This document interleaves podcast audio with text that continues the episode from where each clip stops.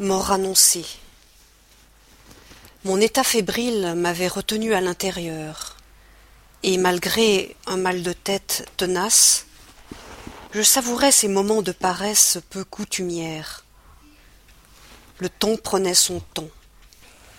Cette journée pluvieuse de mars, perturbée par quelques éclaircies, avait fini par me convaincre de ne pas mettre le nez dehors. Derrière l'intimité de ma fenêtre entr'ouverte, je surveillais la rue et suivais, rêveuse, dans une flaque d'eau, la course des nuages d'un ciel changeant.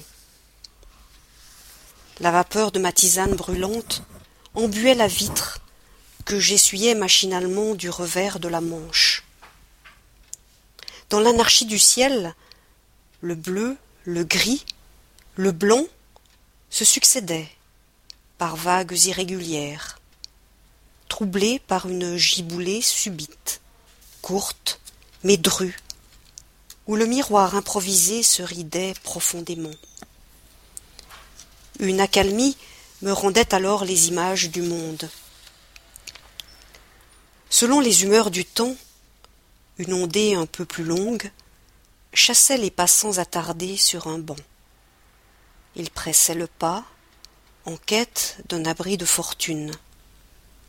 Le vent, conquérant de passage, retournait quelques parapluies.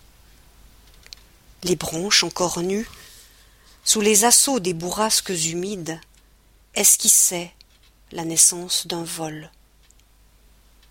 J'aurais aimé figer le temps et ce ciel au bord des larmes, pour écouter encore et encore la voix du vent. J'habitais la place du marché. C'était comme un jardin, et les arbres y avaient brisé le macadam pour rejoindre la ligne bleue du ciel. Des enfants couraient et sautaient à pieds joints dans ma flaque, libérant les images captives. L'eau s'apaisait à nouveau, me rendant la mouvance du jour.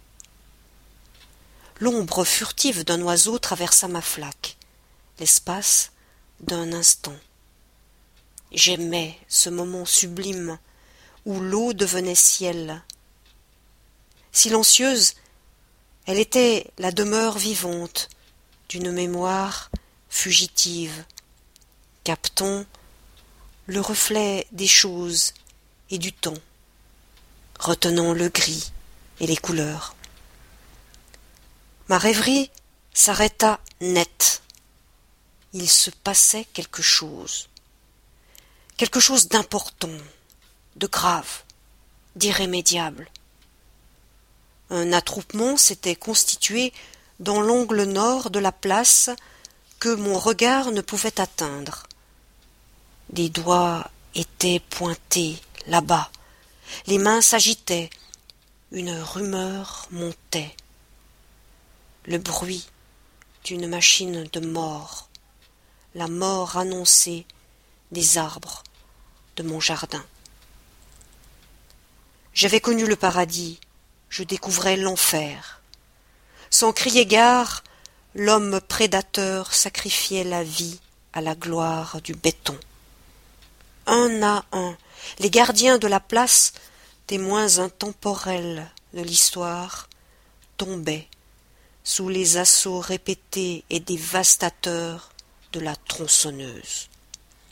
On me coupait le souffle, on atrophiait mon poumon, on me privait de mon oxygène. Ils avaient vu tant de printemps, connu la caresse du vent, le rire des enfants, les larmes du ciel, les couleurs de novembre, les heures blanches de l'hiver, tant de saisons et tant de générations. Ils étaient notre mémoire. L'arbre pleurait et je pleurais, dans une communion de douleur. Je n'osais croire ce que je voyais. C'est pourtant l'homme, il est vrai, d'un autre temps qui lui avait donné la vie. Impossible de négocier avec le temps l'ombre d'un sursis. L'homme avait décidé la mise à mort. La place s'entoura alors de silence. La plainte s'épuisa. Les oiseaux avaient quitté leur perchoir, il n'y eut plus de cris d'enfants. On avait coupé un arbre, on avait amputé, déraciné ma vie. Le monde était gris. La vie s'était arrêtée quelque part.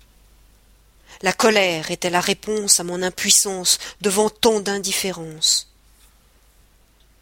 Le dernier arbre mourut dans ma flaque, qui engloutit un ultime murmure avant de perdre la mémoire.